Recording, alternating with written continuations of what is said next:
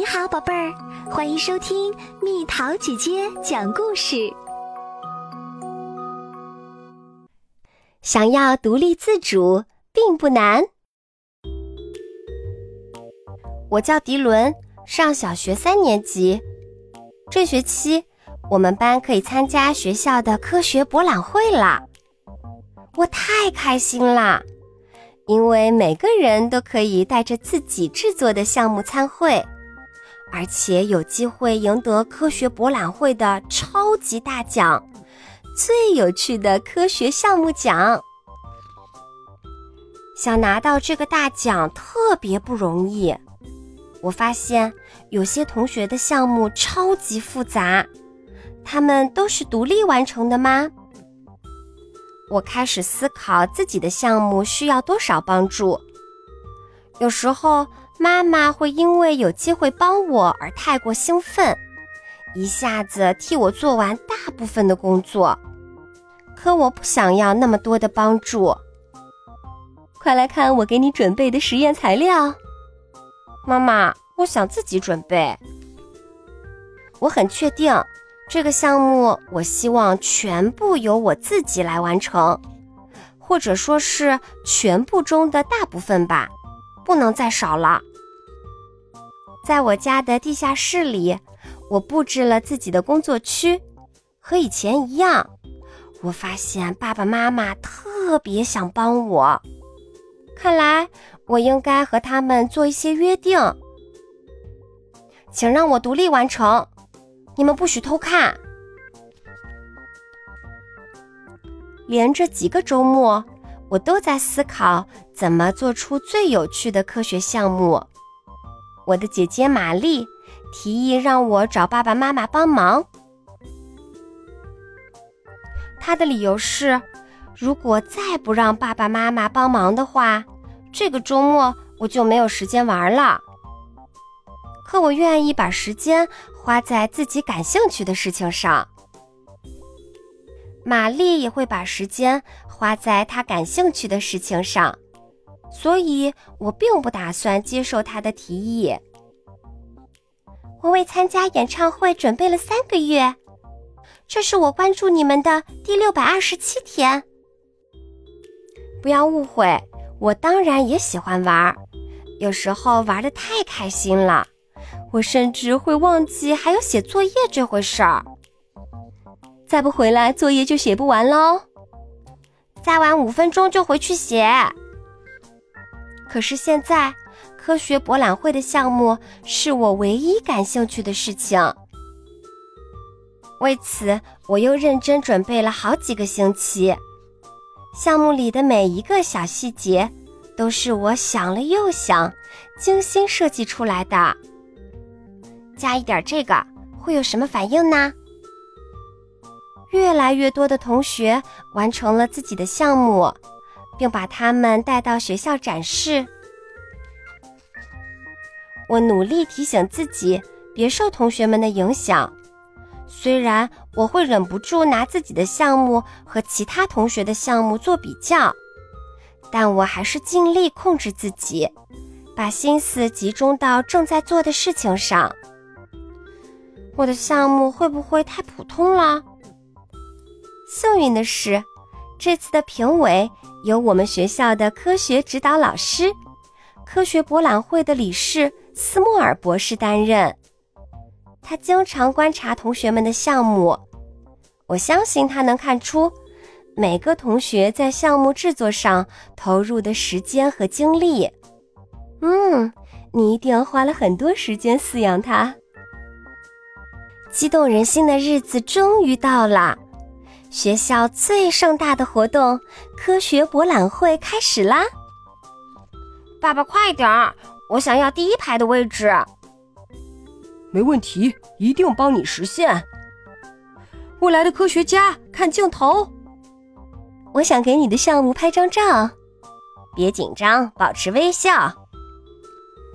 课堂外站了很多老师、学生和家长，甚至还有报社。电视台的记者，礼堂里更是人山人海。我挤在人群里搬运器材，还要时刻注意他们的安全。一个人做这些事儿确实有点难度，不过我喜欢这个挑战。很多同学都喜欢校乐队主唱展示的音乐项目，我也觉得那个项目很棒。花时间研究感兴趣的事儿是很值得的。我很用心的给大家介绍我的项目，我已经不在乎我的项目是不是最有趣的了。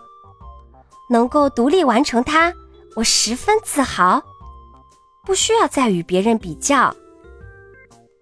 科学博览会上到处都是有趣的项目。大卫做了一个打破校记录的大型火山，他的爸爸妈妈找了一个搬家公司，才把火山运到礼堂。瞧一瞧，看一看，火山爆发啦！呜，真是一个大工程。凯蒂发明了一种新文字，用来证明拼写和阅读并不容易。就连教我们阅读的老师都觉得那些文字真的很难学。等一等，这要怎么读啊？大家记住笔画和读音了吗？科学博览会到了最后一个环节。斯莫尔博士要宣布获奖结果了，整个礼堂都安静下来后，斯莫尔博士笑着说：“我看到了许多独特又有趣的项目，发现很多同学都有当发明家的潜质。今天非常精彩，也非常特别。”斯莫尔博士继续说。其中有一位同学和他的项目脱颖而出，他的项目体现了伟大发明家爱迪生的创新精神。爱迪生是历史上最著名的发明家之一，他喜欢在钻研中寻找乐趣，而不是只看重结果。然后，斯莫尔博士大声宣布。获得今年最有趣的科学项目奖的是迪伦同学。迪伦同学，快上台领奖吧！我几乎没听出来，斯莫尔博士念的是我的名字。我当然也在认真听，只是我的一个罐子要倒了，我正忙着把它扶好呢。我没听错吧？刚才念的是我的名字吗？我想表现的谦虚一些，但我登台时欢快的脚步出卖了我。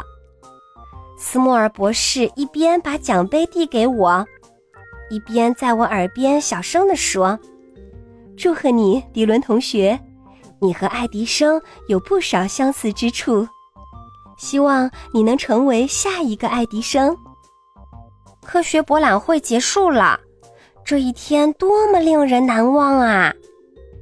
其实，之前努力的每一天都让我印象深刻。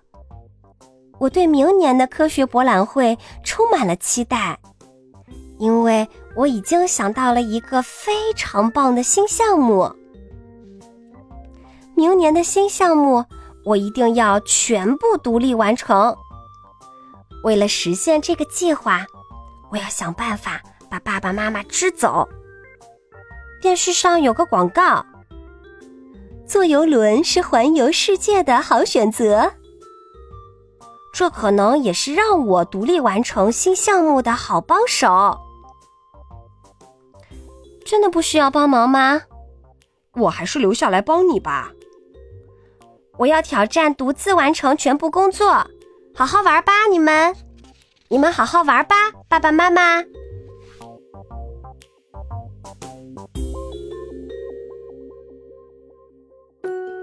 好了，宝贝儿，今天的故事就讲到这里。如果想和蜜桃姐姐聊天，可以在微信公众号搜索“蜜桃姐姐”，关注我，在每天的故事评论区留下你想说的话哦。晚安。